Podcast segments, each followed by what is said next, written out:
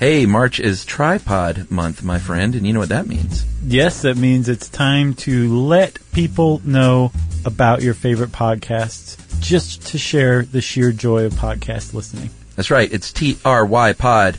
Still a nascent industry. A lot of people don't know what podcasts are. Right. And it helps everybody out if you would go out and just say, hey, family member who I see at Thanksgiving once a year, Right. you should try out this thing called a podcast. Here's what they are. Here's a cool show you should try, and here's how to get it. Yeah, and it doesn't have to be our show, just any podcast you like in general that you think someone else would like, just share it. Yeah. Yeah.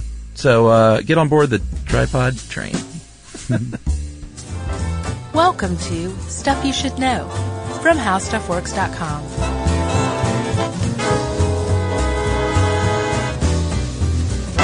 Hey, and welcome to the podcast. I'm Josh Clark, and there's Charles W. Chuck Bryant. And Jerry's here as always, so it's stuff you should know. Stuff you should know. You should have said that in a British accent. It's stuff you should know. Hey! How's that? It was great. You're a regular Rich Little. Remember the Arrested Development little subplot where Charlize Theron was thought to be a British spy Oh yeah. What was uh for British eyes only? yeah, but what was um the name of her character?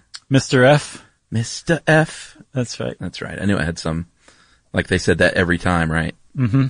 That was pretty funny. She's great. Yeah, she was. Pretty lady. Mm Mhm. Funny, smart, Yeah. good actor. What else? That's all I got on her. She can macrame. Oh, really? I don't know. I just assume. Oh, okay. this is off to a great start. Uh, it is, it's unusual, odd even, you could say that you suggested I say the intro in a British accent because we're talking about foreign accents today, Chuck. That's right. It was coy. I see. Now it makes sense. Yes, and we're specifically not talking about. Um, there's a thing sometimes that certain people do when they meet someone with a an accent different than their own, Right. where they accidentally or sometimes purposefully adopt it momentarily. Yes, it's called code switching. My mom's done this before. That I re- remember it happened when I was a kid. Mm-hmm. My brother and I thought it was so funny. yeah. Yeah, and it seems like it's usually a parent of an embarrassed child. Sure. Um, uh, it, is there an ex- explanation behind it, or Yeah, yeah. So, um, so this is from what I understand. This is the point, right? So our accents are extremely personal. They're part of like us individually, but they also signal our membership in different groups, right? Yes. So like uh, a farmer is going to talk from a stockbroker, and a farmer from uh, Georgia is going to talk a lot differently than a stockbroker from uh, Portland, Oregon, right? Okay, because that's the other stock market seat. Yeah, you yeah. thought I was going to say New York? I did. Nope.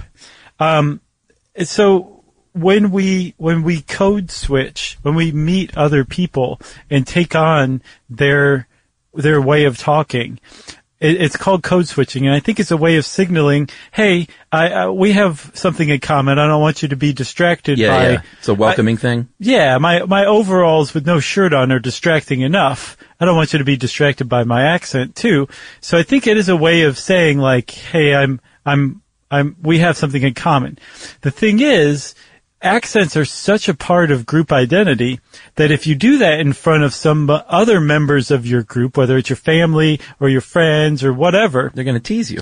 they are going to tease you, guaranteed. And one of the reasons why is because what they're doing, consciously or, or otherwise, is maintaining the borders of their own group's identity. yeah, They're saying, eh, don't put on airs, don't think you're fancy, don't think you're just like that guy, you're one of us.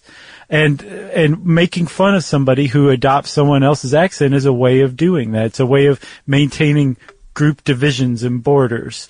Where Yeah. really, when you do kind of adopt someone else's accent, it, I think one of the things that you are doing is trying to make the foreigner, the stranger, feel more comfortable. And having met your mom, I guarantee that's what she was doing. Yeah.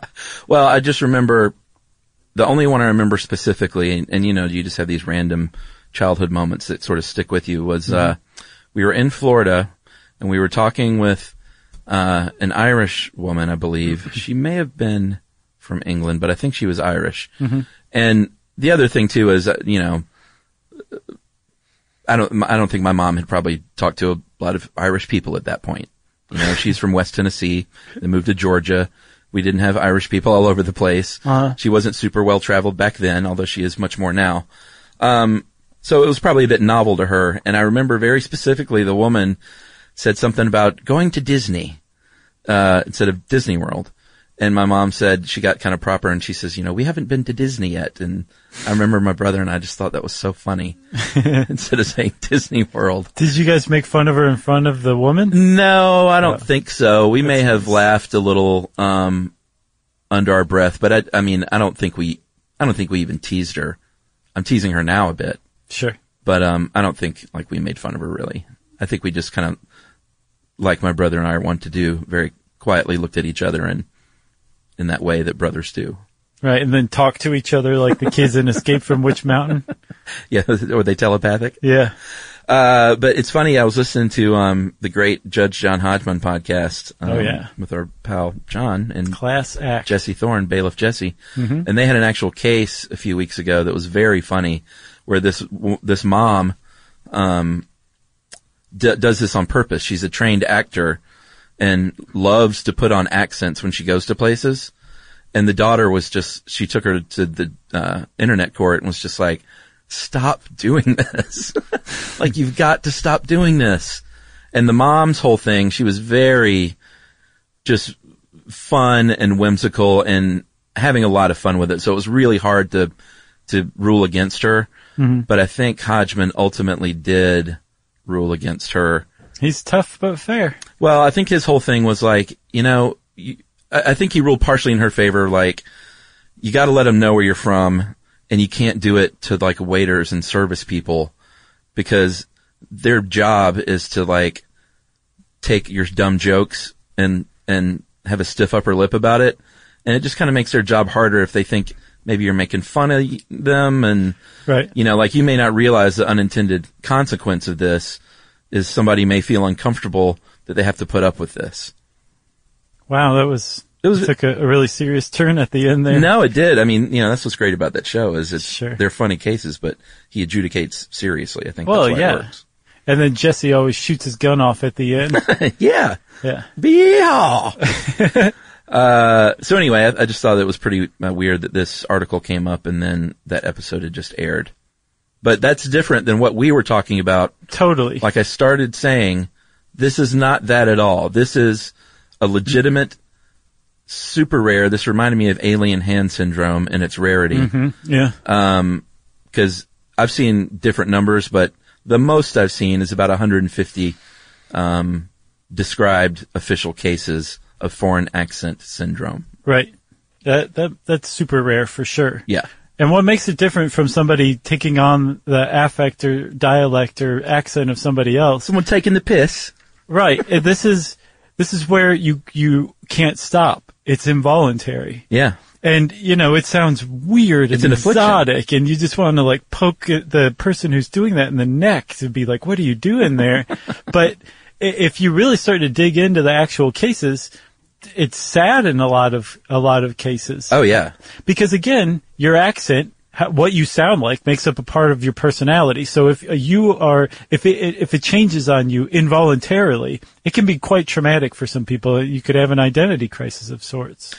Yeah, so um, I guess we should just go ahead and talk about a couple of cases so people know what we're talking about. Um, the first one mentioned in our own article is really interesting for a few reasons, uh, and it's the most recent case that's documented. Um, oh, I'm sorry, it's not the most recent, but it is fairly recent.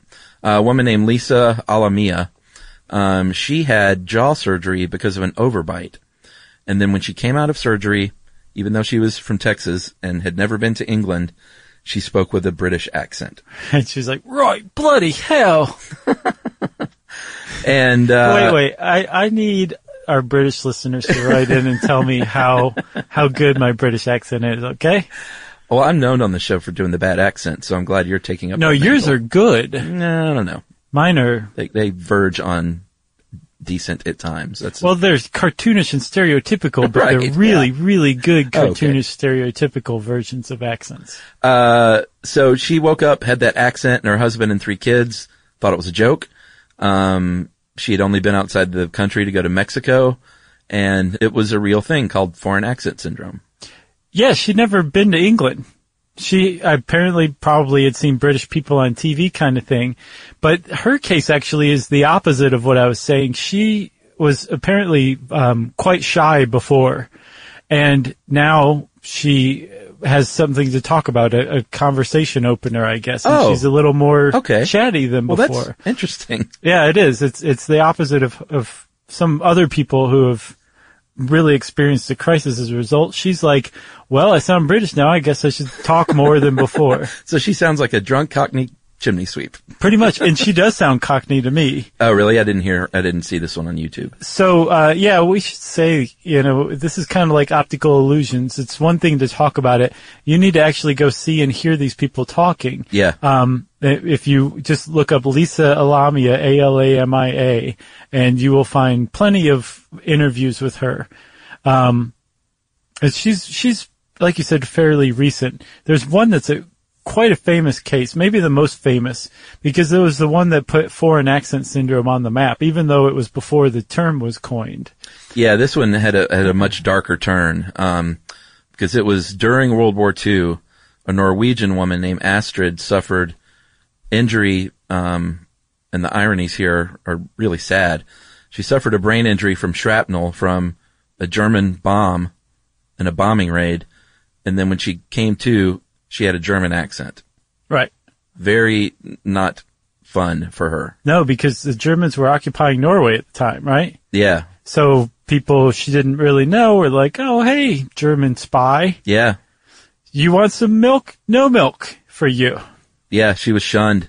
Um, she couldn't even speak German, but she had that accent and was, uh, obviously very distraught by this. And she went to a neurologist named, uh, Jorg Erman Monrad Krohn. Nice job. It's a great name. And, um, he coined the first term, uh, for this, which is, uh, dysprosody, which is, uh, prosody is like the tone and rhythm of your speech Yeah. and uh, the prefix dis obviously is like abnormal or ill. Um, and that didn't catch on too well. It didn't, but as we'll see, he kind of nailed what the problem was. Yeah.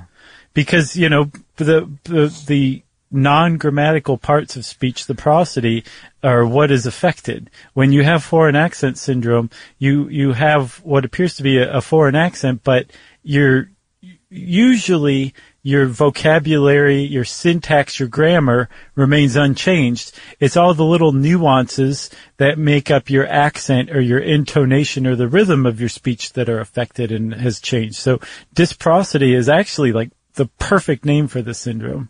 Yeah, but foreign accent syndrome is way more catchy and that, uh, Oh, it's sexy. in uh, 1982, uh, a neurologist named Harry Whitaker came up with that. Um, so Whitaker coined it in the 80s. Uh, I think 1982 was when he coined that official term. Right, and he he was a neurolinguist who did some pretty serious research into foreign accent syndrome. He actually came up with a four point criteria for diagnosing it. And the number one is that the accent has to be considered by the patient, the people the patient knows, and the researcher, the doctor, to be a to sound like a foreign accent, right? Yeah, pretty, foreign pretty from, straightforward. from what they are.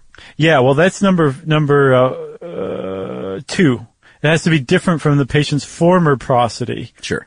noticeably different. Number three, it has to be related to central nervous system damage, and this one has come under fire under the last few years. And then four, it can't be related to a patient's ability to speak a foreign language already, Right. right? So uh, there's actually a condition. It's astounding to me. It's called bilingual aphasia, or there's also polyglot aphasia. And apparently, if you suffer a stroke or brain injury or some other trauma or insult to your central nervous system, and you know more than one language, you may completely lose the ability to speak one language and completely retain the ability to speak the other. That's how decentralized our language pr- process is in the brain. Well, yeah, because that's one of the the factors in foreign uh, accent syndrome is you could. It's not like uh, in a case where you might have a stroke and lose the ability to speak. Like Right. you still can speak in perfect dialect, whatever that dialect is, as far as being you know articulate and coherent. Oh, right, right. Yeah, yeah. So you're, you're, yeah, exactly. You're not like slurring your speech. You just sound different and like a, a foreign person saying the same words would, right? Yes. Oh, gotcha. Okay. So there's this four point diagnosis criteria that's kind of been deconstructed over the years. Um, but the problem with foreign accent syndrome, it's like you said, um, there's been a hundred, maybe a hundred and fifty cases. So it's just totally up in the air as to like how to diagnose it, what qualifies as it. And we'll talk a little bit about how scientists have dug into it thus far uh, after this break.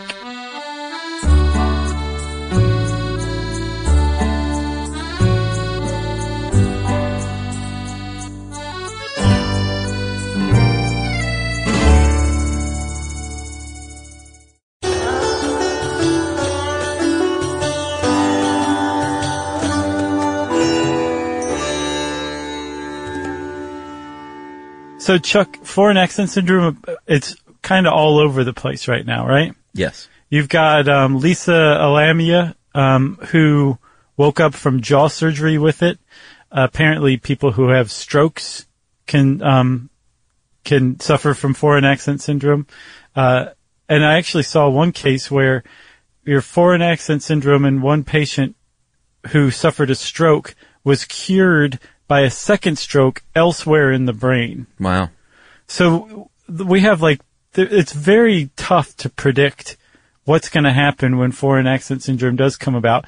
And, you know, there's been people from Japan who've developed Korean accents, or there have been people from Scotland who developed South African accents. Um, it, it's, it's kind of everywhere and all over. Yeah, you can. Uh, one of the other causes it can be from the onset of uh, MS, uh, from multiple sclerosis. Um, this one woman that we'll talk about in more detail suffered a, uh, from chronic migraines, but had a migraine attack so severe that it it spurred this, and uh, we'll get to her. But all of these in a bucket from some sort of trauma uh, or an event are called uh, neurogenic type. And for a long time, they used to think that was the only way uh, that you could get for an accent syndrome. Right, because remember that Harry Whitaker 1982 criteria specifically says it has to be related to central nervous system damage. Yeah, so there's another uh, kind called psychogenic, uh, also non-organic or functional or psychosomatic. But um, one of the leading experts said that they prefer psychogenic. Uh, he said because quote this term has the advantage stating positively based on an exploration of its causes that the disorder is a manifestation of psycho- psychological disequilibrium like anxiety, depression, personality disorder, or conversion reaction. End quote. Right. Um, and you know, we're talking about could be bipolar disorder. It could be some other form of mental uh, illness. And um, this really kind of rocked. I mean, it's not a huge community studying this, but the people that do are obviously super fascinated by it. And it kind of rocked their world when they found out that someone that had no head injury, no stroke or anything like that would could have something like this. Yeah, so they developed, um, first was neurogenic, then they developed psychogenic, and then there's actually a third one now. It's mixed. So apparently it can actually be from a psychological issue that possibly could arise from, say, a brain lesion. So it's both of them together. Right. Working to create this foreign accent syndrome. And definitely psychogenic the psychogenic version of foreign accent syndrome differs tremendously from the uh, neurogenic in a lot of ways. And number one is the psychogenic tends to clear up. It accompanies, say, like a psychotic break or a manic episode or something like that. Um, and as the episode wanes or goes away or clears up, so too does the foreign accent syndrome. That is not the case with neurogenic. With neurogenic, they have no cure whatsoever, and basically the only treatment that they can come up with is um, through speech therapy, where a speech language pathologist basically retrains you to talk the way you did before. Yeah, it's also uh, the neurogenic is also much more common. Out of the cases, I think it's about eighty six percent are from some sort of neurological damage. Right. So what does that leave? 14% or uh, unless I guess you're accounting for the, the new super odd one that is, could be both. Um, and one of the more famous cases that kind of demonstrated that psychogenic FAS was an actual thing um, happened here in America. There's a woman in her mid 30s who had a history of schizophrenia in her family, and she was brought to the ER after attacking her mom's landlady. Yeah, this one's the most recent case actually. And she, um, she she believed the landlady was practicing voodoo on her against her, and she attacked the woman. Um, and throughout all this, during this episode, she had taken on a British accent. And taking a family history, they found that number one, she had schizophrenia in her family. She was diagnosed with schizophrenia f as a result of this incident, but that she had had similar instances before, and during these, she had spoken with a British accent. Yeah, I wonder, I didn't see anything in there about her if she like had a, I mean, is it another personality? Is it multiple personality disorder? I don't believe so. That's not what I took from it. No, cause that would make sense, you know, if you have a, just a, a British personality that came out that's violent maybe or something. Yeah. Well, I mean, we, remember, we, I think we've done one on schizophrenia before, haven't we? I don't know, have we? We, we definitely did one on dissociative personality disorder. yeah. Um, which was just absolutely fascinating. But I, I was, I, like you, I kind of noticed like, hey, wh- what about multiple personalities? It doesn't, it seems like something that would be right up that alley. I'm sure they've looked into that. But apparently, apparently that's not part of it. Yeah. Um, another case that I said we were going to get to those. This one is really weird um, and super sad. This woman named Sarah Colwill in uh, England. She is the one that had the migraine that set it off, and uh, this one is super odd because she's an, an English woman who now has a Chinese accent, I mean, just straight up sounds Chinese. and like broken English Chinese. Right, right. So she sounds like a, a native, um, I think man, Mandarin speaker is probably what we're thinking of, who um, is speaking English.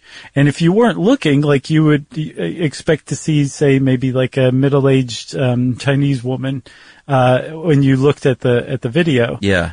And no, it's like uh, I don't know, late late to mid thirties um, Caucasian woman, Yeah.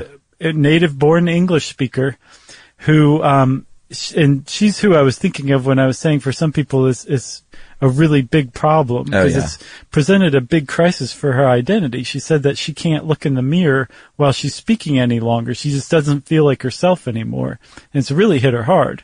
Yeah, I mean, she, sh her case is really sad. It was, I think, 2010 when she was uh, diagnosed after this um, migraine incident, and in 2015, um, she couldn't work anymore, uh, and she she has she has a lot more issues going on than just the speech with these uh, migraines that have come on. She's um, got a, a whole range of physical problems that she's had to stop work. She's in a wheelchair, even though her limbs completely work. Her brain basically can't tell her limbs to do what they should do. Good lord! So, um, From migraines. Yeah, from I think these really extreme migraines. I think they even likened it to like having a stroke. Uh, they were so severe. Mm-hmm. Um, so she's had to sell her house, and um, I think her husband is afflicted with something too. It's just a really, really sad case. Yeah, but is. um, you know, you can. There's all kinds of uh, interviews with her, and it's just so strange to hear that accent coming out of uh, this white lady. It is. And from what I gather, she'd be like, yeah, well, imagine how strange it feels coming out of you, Oh yeah, you know? And, you know, I saw videos where they would sit down and play her. Uh, and before I looked up further that she was having a, even more, uh, troubled times, it seemed like she was getting a little better throughout the interview through therapy because they were playing her. One of the things they do is they play old recordings of herself and she would sit down and listen to them and try and mimic it.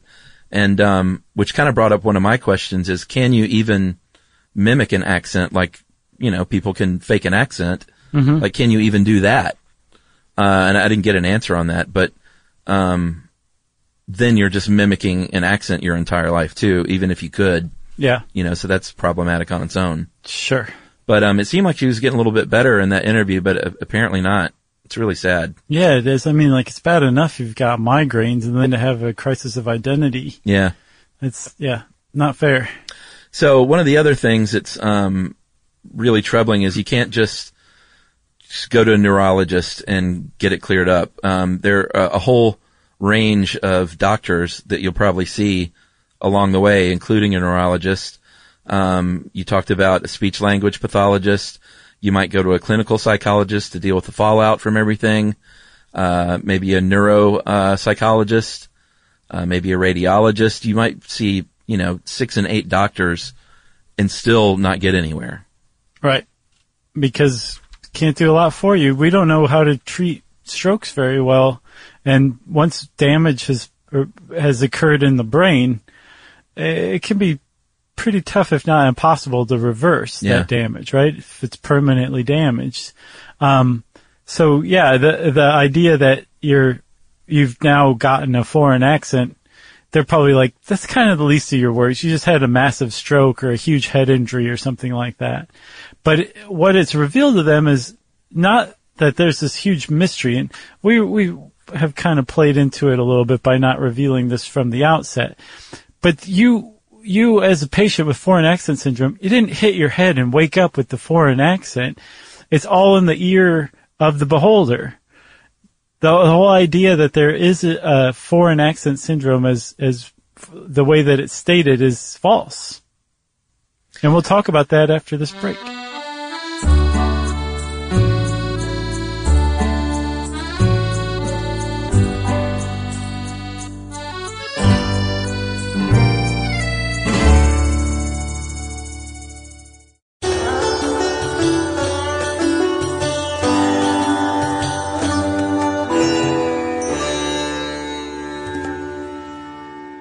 Okay, Chuck, we're back. Yes, So I thought I heard you drawing a breath right before we broke. I might have been. Did you have something to say? No. Yeah, I think I have a little trouble wrapping my head around this whole idea that it's only in the ear of the person. Because if, you know, that lady clearly has a Chinese accent. It's not, oh, I'm just hearing it that way. So there have actually been studies where they've played a video clip of, or an audio clip of a person with foreign accent syndrome to different people Yeah. and said, you know, where do you think this person's from? And the same person will get tens of different answers out of tens of different people. Yeah, I, I don't know. I, Which- I mean, that makes sense in some cases, I think, but I don't see how anyone could hear this woman and say, she sounds, uh, British to me. Right. Well, no, no, no. She she definitely doesn't sound British, but that's the point. She sounds Chinese, but she's not actually speaking in a Chinese accent. She didn't hit her head and wake up with a Chinese accent. What happened was she got these series of migraines, probably had some sort of stroke, and a region of her brain that controls the really intricate process of uh, prosody of making your tongue do certain things to intonate and accent uh, certain words in certain ways that make up your accent and your dialect overall, that got damaged. And so now she can't control it in the way she used to before. It comes out sounding differently. And to you, somebody who has heard people speak in a Chinese accent before, it sounds like a Chinese accent. That's the difference. Yeah, I still don't get that. What I do get though is we take second nature just when we open our mouth, we talk. We don't realize the complex uh, series of events that's going on to make your voice come out the way it does. So, you know, you're, you're, well, in the brain, they think, um, and again, the mysteries of the brain, they're, they're, what, how you create speech is really complex and involves all kind of, uh, areas of the brain, but, uh, specifically damage in the left hemisphere and the cerebral artery, they know a lot of times can cause foreign accent syndrome. Right. But when you're speaking, you're using your tongue, you're using your lips, your jaw, uh, your larynx, and the way all these things combine and who you are, uh, is gonna make you have, and we should do one on accents, period, but, um, Agreed. it's going to control how your speech comes out. So, and the, you know, the one example they, they use in here is if, you know, you have a little too much to drink, those, you know, you might lose some of that muscle control and you might slur your words or talk funny or differently. Right. So that's a pretty uh, pretty basic way of understanding it. But um, I know vowels are are sort of a big deal when it comes to foreign accent syndrome. Yeah, if you if you say ah instead of a, Yeah. um, or you substitute consonants like R for L, right? So Yeah. you're, um, you know, uh,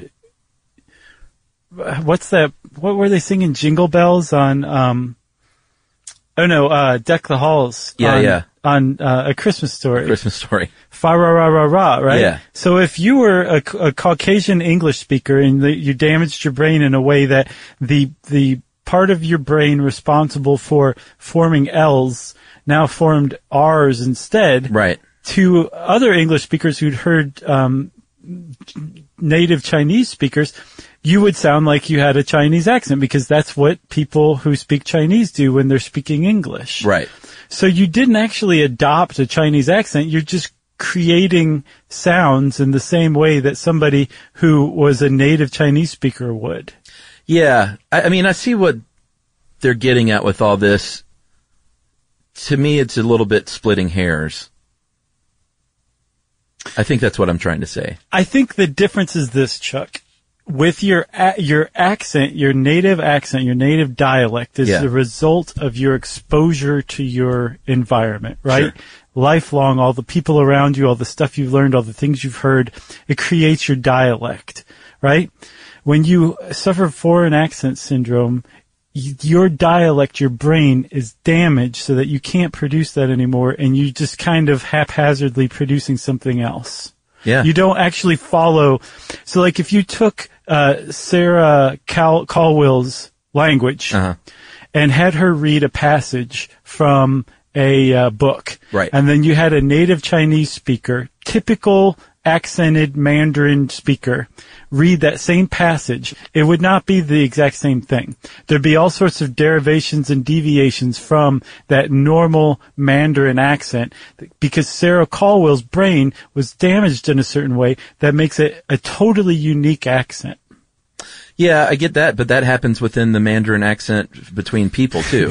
You're not Yeah. letting this one go, are you? I you? just don't get it. All right. Uh, one thing I do get is that there's no like, and this is probably what's so frustrating, or one of the things that's so frustrating is it's not like they wake up with a new cultural identity either. right. I mean, this woman still wants to have her tea and biscuits every afternoon, Mm-hmm. but when she says that, she says it with, Chuck would call it a Chinese accent. A neurologist would say, well, you're just hearing that. Right. right. so you know, it like you said, people suffer a bit from uh, their own like sense of self. Right. You know, because uh, see, here's what I wonder: is in in their do they hear it in their head as their own regular accent? I don't think so. No, I think it sounds off to them, and I think it's probably distressing because they're like, "Wait, let me say that again," and they still say it the what they perceive as the wrong way. Because apparently, one of the hallmarks of foreign accent syndrome is the the errors or the differences that they they make uh, pro in their prosody is predictable Right. which makes it like an accent. I mean, that's what an accent is, is you're going to drop your T's or replace the T with the TH with a D. Right. Just about every time or add the R when you say wash. Um, Wash? That, yeah, exactly. like that's, it's a predictable thing and that's Yeah. part of foreign accent syndrome. It, it starts to happen in predictable ways too. So I would guess, yeah, they, it sounds off to them as well. Well, because the reason I say that is because when, um, like, and I think I've talked about this, when my grandfather had a stroke, he still talked, uh, but it just came out as gibberish. But in his head, he was saying the things that he was trying to say, which is, you know, one of the, the most frustrating things, I think, Yeah. after a, a stroke victim is I remember seeing him talk and getting so frustrated. Yeah. He would just, you know, say things out loud and it would come out as gibberish to us, but in his head, he's still saying, you know, w- w- his English words. Right. It's got to make you feel trapped in your body. Yeah. Um, however, FAS is a little all over the map because there have been other weird cases. Because we've been saying this whole time, there's not a new identity. It's the same. Uh, you're saying the same words and everything. But there have been cases where people do substitute out words, like you would say uh, lift instead of an elevator. Right. That's like the psychogenic version. I know, it's just so confusing.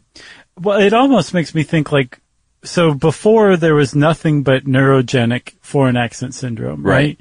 Uh, everything else was you're just crazy. Now they they recognize that there's psychogenic FAS as well. I think what's going to happen with more and more study, they're going to just diverge into two totally different syndromes now. Yeah, that makes sense. You know, I think they're going to be like, that's actually not the same thing. That's something totally different. Neurogenic foreign accent syndrome is its own thing, and psychogenic is is something else entirely. Yeah, as well. they'll just make up a new name. yeah. Uh, this one other case I thought was interesting the, about the Dutch woman. Uh, which one? She was Dutch, is Dutch, and she developed a French accent, but she spoke Dutch using French syntax and occasionally French, French words as if she was a French person learning Dutch.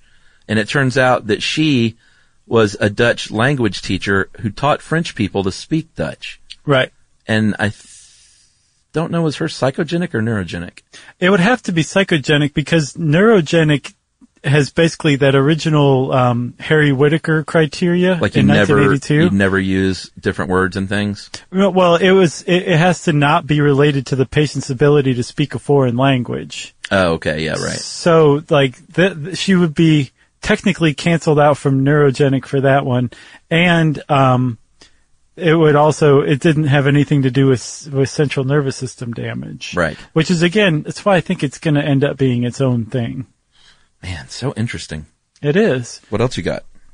Uh, that's all I've got, man. Isn't that enough? I think so.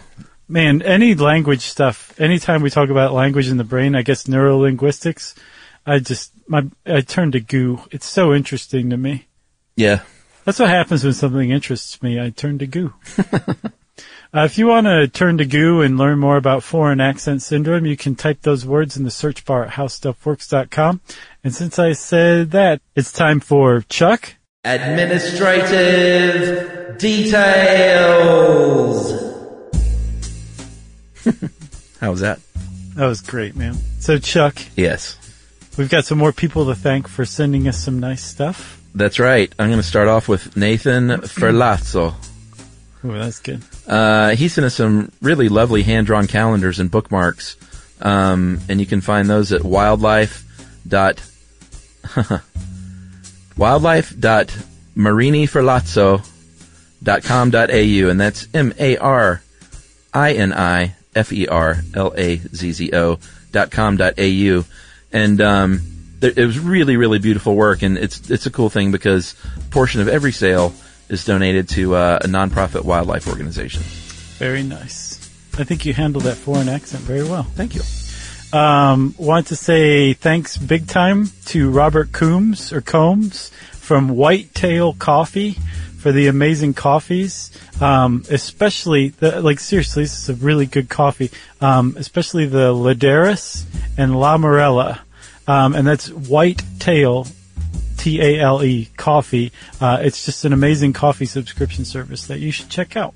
Uh, well, I got a couple of more coffees. I'll just knock them both out. Uh, You have one sitting. Actually, you have two of them sitting on your desk right now, my friend. Can't wait to go grab them. Uh, True Stone Coffee Roasters from St. Paul, Minnesota, sent us their medium blend.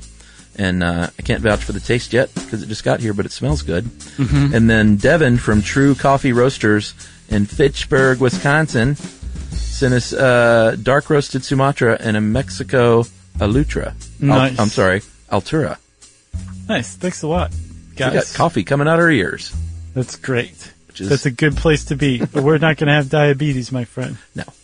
Uh, Doug Fuke sent us a beautiful illustrated card. Thanks for that, Doug. Thanks for saying hi. Uh, Meg from Seattle, uh, she sent me a card about Laron's passing, my cat, which I lost last year, which is very, very sweet. And while I'm on that, um, Buckley, my old boy, passed away Yeah. a couple of weeks ago, and um, everyone on uh, Facebook was beyond supportive and sweet, and that really helped out. So thanks for that.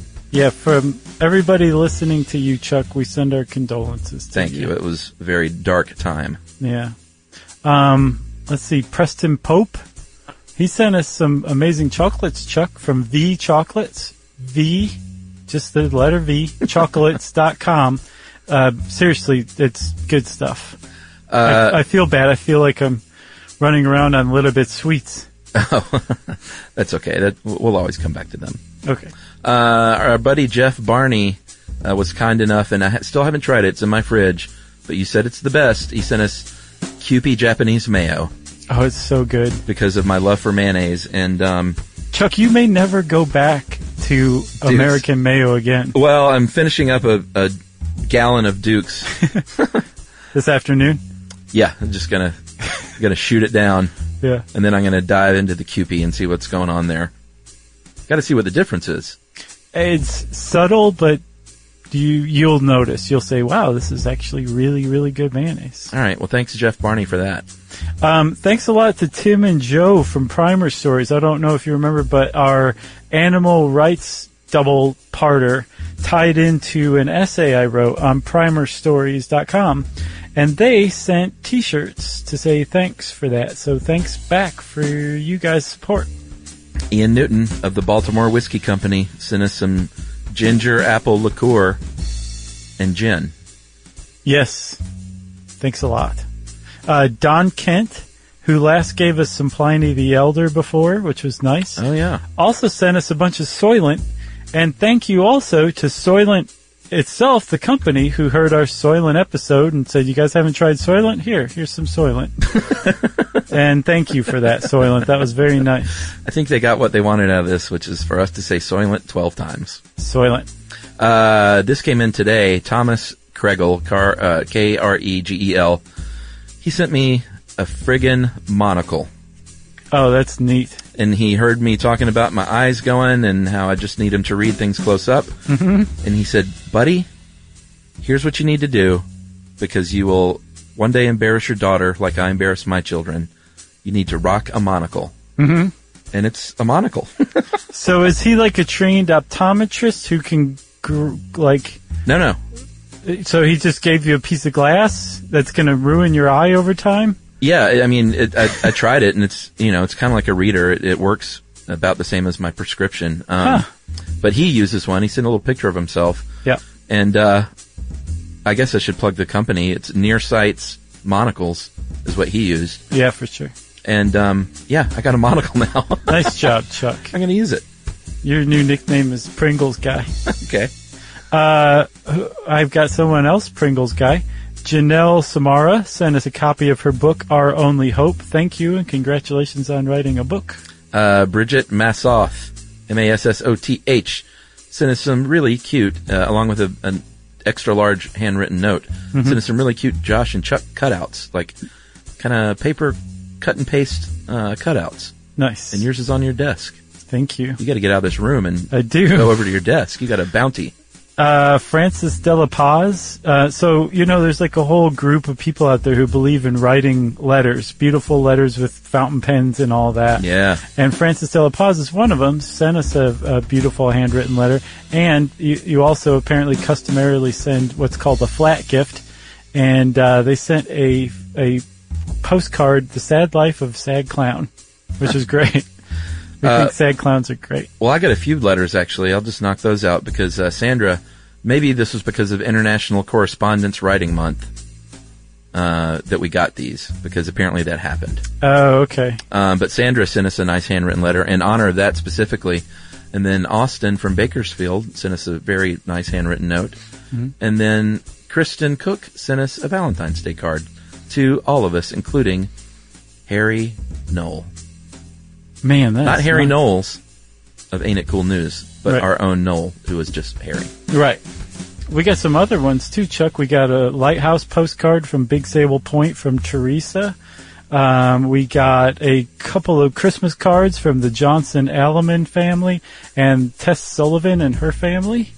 Uh, and I guess uh, in part because of National, what is it, National Writing Month or Letter Writing Month? International Correspondence Writing Month. Exactly. Uh, Noel Veroza. No, sorry, Noel Versosa. Noel Verzosa. It's I got handwritten. it. It's handwritten. You can't, uh, you know. I got it that last time. Noel Noel Verzosa wrote us a nice hand uh, letter, handwritten letter in fountain pen. Uh, I've got two more. Um, Megan Moon Waldman, that's Megan with two G's, oddly, she sent us a copy of uh, this really cool thing she made. Uh, it's a book. It's called Songbook, a book of music for all levels, all ages. And it is 11 songs, uh, kind of written out as chords and things and illustrated for different instruments. Like there'll be a song for guitar, an intro song for banjo, one for cello, and it's got these cool pictures and then you can download these songs and kind of, I I figure it's, I mean, it says for all ages, but it seems like it'd be great to give a kid. Right. So check that out. It's very worthwhile. Um, I've got two more to finish then too. One, Austin Doyle sent me an amazing oil crayon painting, um, which I assume will inflate in value very rapidly once Austin dies. Uh, hopefully that doesn't happen because Doyle No, is one of our oldest, uh, and I don't mean by age, but one of our longest time listeners. Yeah, he's a great guy. He is. I mean, like when he dies of old age. I just plan to outlive him. That's all. Oh, okay. You're, so I can cash race. in on the painting he made me. Uh, and then Ben and Aaron Gibson sent us uh, the Japanese car magnets that signify an elderly driver or a teen driver, which we've talked about before. Oh yeah, yeah, I remember those. Thanks, dudes. Uh, I got one more, and this one, boy, you have no idea what's waiting in there. You just came right into the recording studio for a change. Yeah, Um, on your desk right now, Josh, I can't wait. you have a handmade cutting board, Awesome. and it's really, really nice. This is from Christopher at the Timbered Wolf, and um, it's just you know it's gorgeous. He sent a couple of these in, and they're really, really nice. Nice. So you gotta you gotta take care of it though. I left the instructions for you. I got a lot of stuff to carry out of here. Yeah, you need a uh, someone needs to send Josh a wheelbarrow. Uh, or a radio flyer. Ooh, I got one of those for my kid. It's nice. Oh, yeah? Yeah, the old red wagon. Like the real one? The radio flyer? Yeah, they still make them. Nice. Well, thank you again to everybody who sent us so much great stuff. We appreciate it big time. Uh, and uh, if you want to get in touch with us, you can tweet to us. I'm at Josh Um Clark and SYSK Podcast. Uh, Chuck's at Charles W. Chuck Bryant and Stuff You Should Know on Facebook. You can send us both an email to stuffpodcast at howstuffworks.com. And as always, join us at our home on the web, stuffyoushouldknow.com.